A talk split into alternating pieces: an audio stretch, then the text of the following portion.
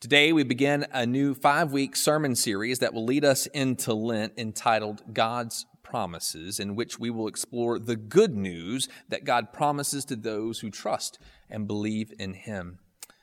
And there's no doubt that all of us are in desperate need for good news these days as we continue to live into the realities of the coronavirus pandemic, and also as we've witnessed and seen the darkness of political insurrection take place at our nation's capital.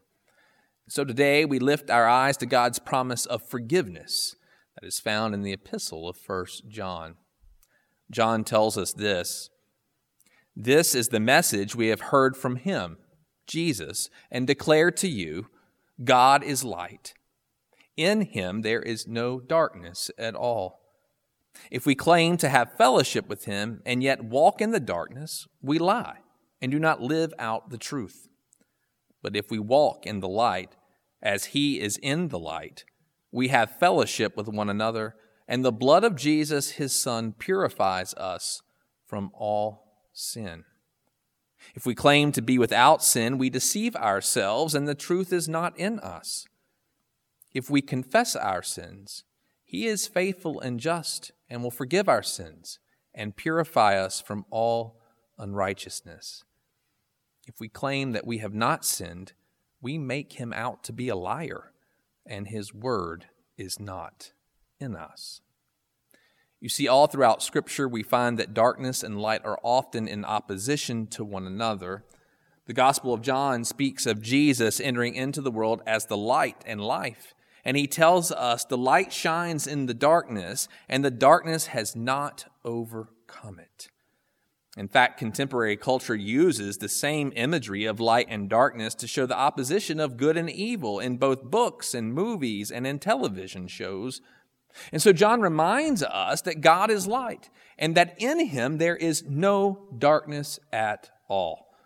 Now, this is centered on Jesus Christ, whom the disciples have seen and heard firsthand.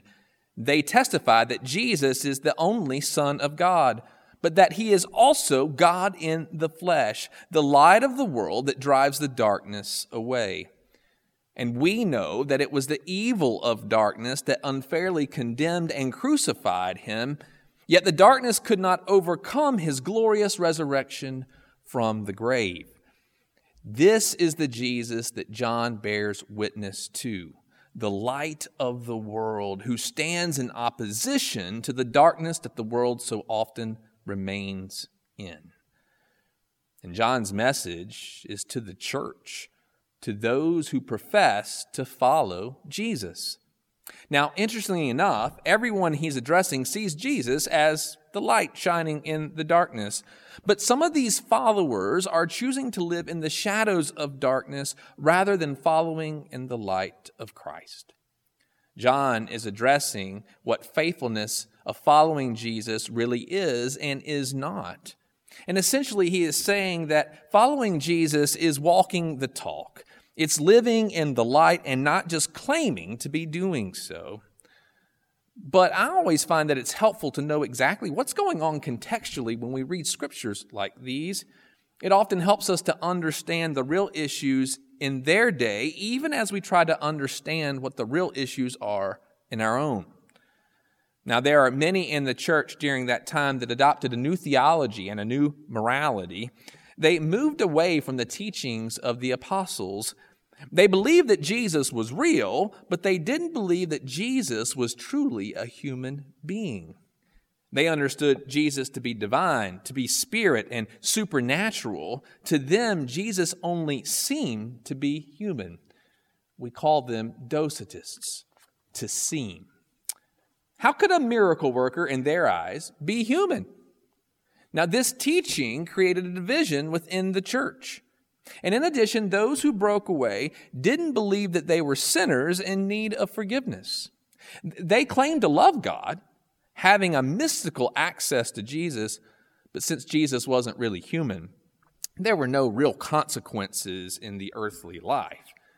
In their eyes, Jesus' earthly teachings didn't amount to a whole lot since they denied his incarnation, nor did they need forgiveness through his death on the cross. Apparently, they even tried to convince and lead others in the church astray.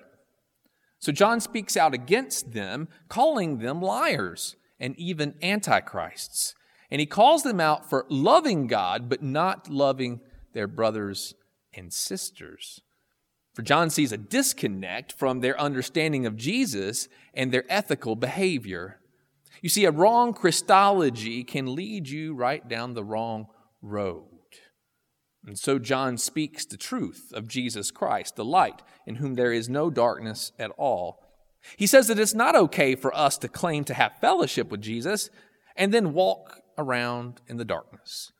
If so, we are lying to ourselves and to others, and we're not living out the truth. He says that we can't claim to be without sin, and if we do, that we're deceiving ourselves and that the truth is really not in us. And furthermore, he goes on to say that if we claim to be sinless, that we make Jesus out to be a liar and that his word isn't in us. As you can imagine, there had to be some anger, some harsh words shared, a spirit of bitterness that existed between these two factions of the church. Now, it'd be easy for those who were considered to be on the right side of orthodoxy to act in ways that still denied the teachings of Christ, reducing their effectiveness of the light to the shadows of darkness, too. Unfortunately, these types of divisions are still present in the church and in our world today. There are many Christians who boast that Jesus is the light and they claim to be followers of him.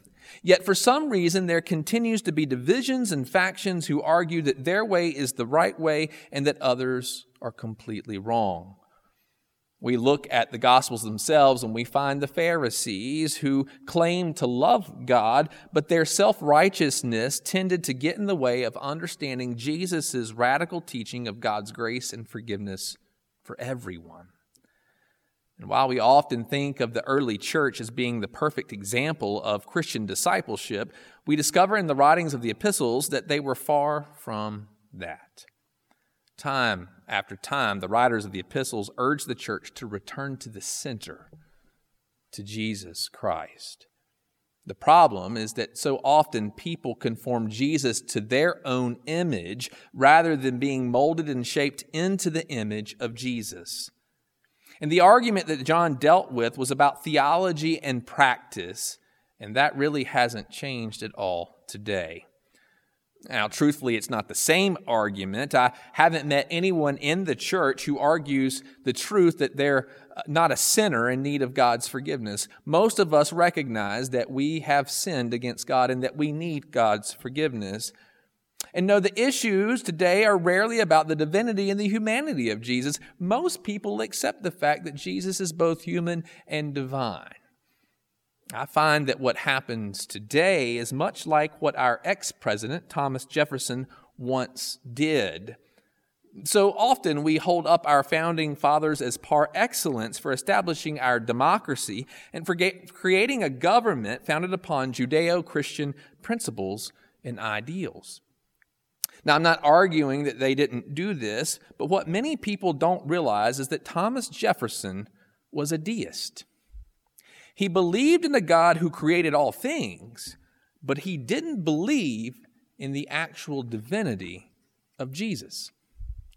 Jefferson read the Bible and he did something that would make any Bible believing Christian rage. He took a razor, a pair of scissors, and he decided to cut out passages of Scripture and to rearrange them, particularly the passages of the four Gospels. And he cut out those things that he liked and he put them together, and he cut out those things that he didn't like and he left them out. Now, being a man of deep reason and of the Enlightenment period, he took out all of the miracles of Jesus and even the resurrection accounts. Now, unlike the separatists in the church that John addresses, Jefferson believed in the humanity of Jesus, just not his divinity. What he did was something really that was to be kept to himself, and he entitled it The Life and Morals of Jesus of Nazareth.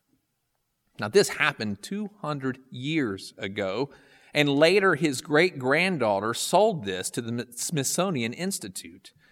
It has now become what we know as the Jefferson Bible. Jefferson got rid of all the miracles of Jesus and of the miracle of his resurrection. His Jesus was so human that he died and was no more. To him, Jesus was just a great moral teacher. And truth be told, many people still believe that today, even if they don't affirm him as the Son of God or the Savior of sinners and the real incarnation of God in the flesh.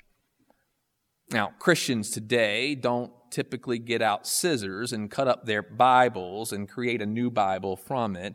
Most folks certainly don't deny the miracles of Jesus or even the miracle of his resurrection. In fact, more people come to church at Easter than any other time of the year. Instead, we tend to be spoon fed by others who teach us about Jesus, whether it's a pastor or a friend or someone that we see on TV or we know. We accept sound bites on television. We, we look at memes on social media, or we look to people who are considered to be American strong Christians to teach us the ways of Christ. The truth is, is why the Bible is the most selling book every year in the world. Most people don't even pick the Bible up and read the Gospels themselves. Or when they do, they choose the way of Thomas Jefferson and they omit the teachings of Jesus that they don't like. For instance, did Jesus really ask us to resist an evil person? Did he really teach us that we are blessed when we are persecuted and insulted because of him? And did he really command us to love our enemies? Did he really teach us to deny ourselves and to carry a cross? Did he ask us to sell all of our possessions and give it to the poor and then come follow him?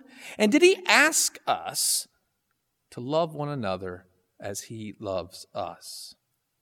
You see, it's much easier for us to ignore the hard sayings of Jesus or to suggest that what we read isn't really what Jesus meant. But John, John suggests otherwise. He tells us that which was from the beginning, which we have seen and heard, which we have seen with our eyes, which we have looked at and our hands have touched, this we proclaim concerning the word of life. My dear children, I write this to you so that you will not sin. But if anybody does sin, we have an advocate with the Father, Jesus Christ, the righteous one. He is the atoning sacrifice for our sins, and not only for ours, but also for the sins of the world. John speaks the truth of Jesus that he is light and not darkness. He says that we can't hijack Jesus for ourselves and for our own agendas. Jesus commands us to follow his. And Jesus truly isn't Republican. He's not a Democrat. He's not an independent or even a libertarian. Jesus is not an insurrectionist, even though he was arrested and crucified for such crimes by Rome. No. Jesus proclaimed to be the way and the truth and the life. And he showed us what the way and the truth and the life looks like. He taught us a more excellent way, according to Paul, of love.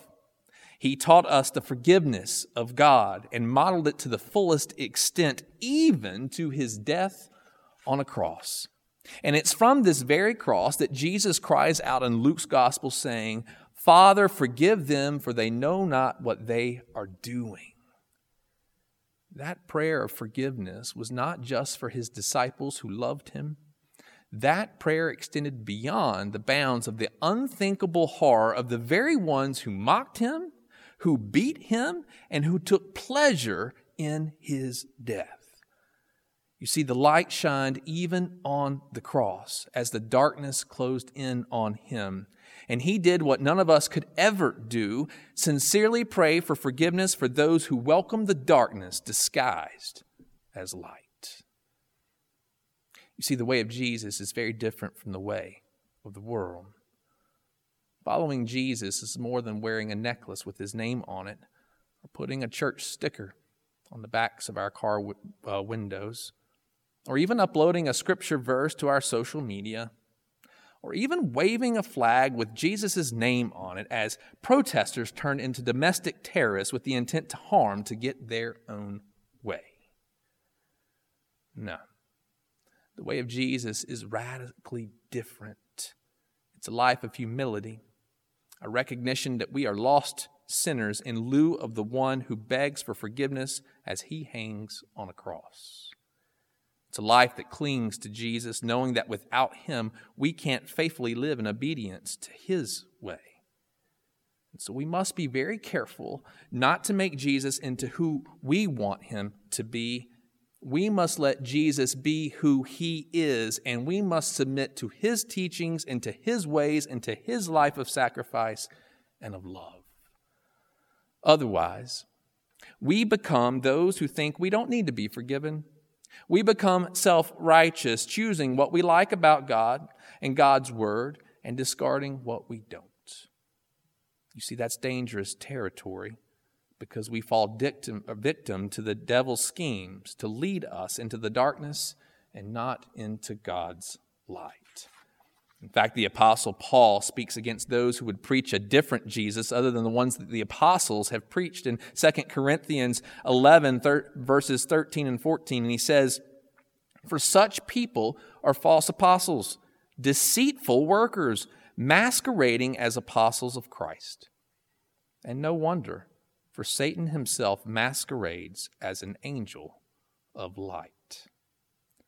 The danger, according to John, is that we deceive ourselves and that the truth is not in us. And yet today we acknowledge that we find ourselves in a very challenging time. Division and discord lurk everywhere. Self righteousness is still very present among us, and a refusal to acknowledge any sin is also very present. And so people use passive tools like social media to argue and to attack one another. Christians argue with one another over who is right and who is wrong. And yet, Jesus reminds us that a house divided against itself cannot stand.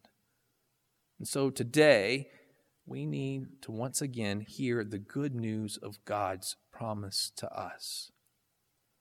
If we confess our sins, He is faithful and just to forgive us of our sins and to purify us from all unrighteousness.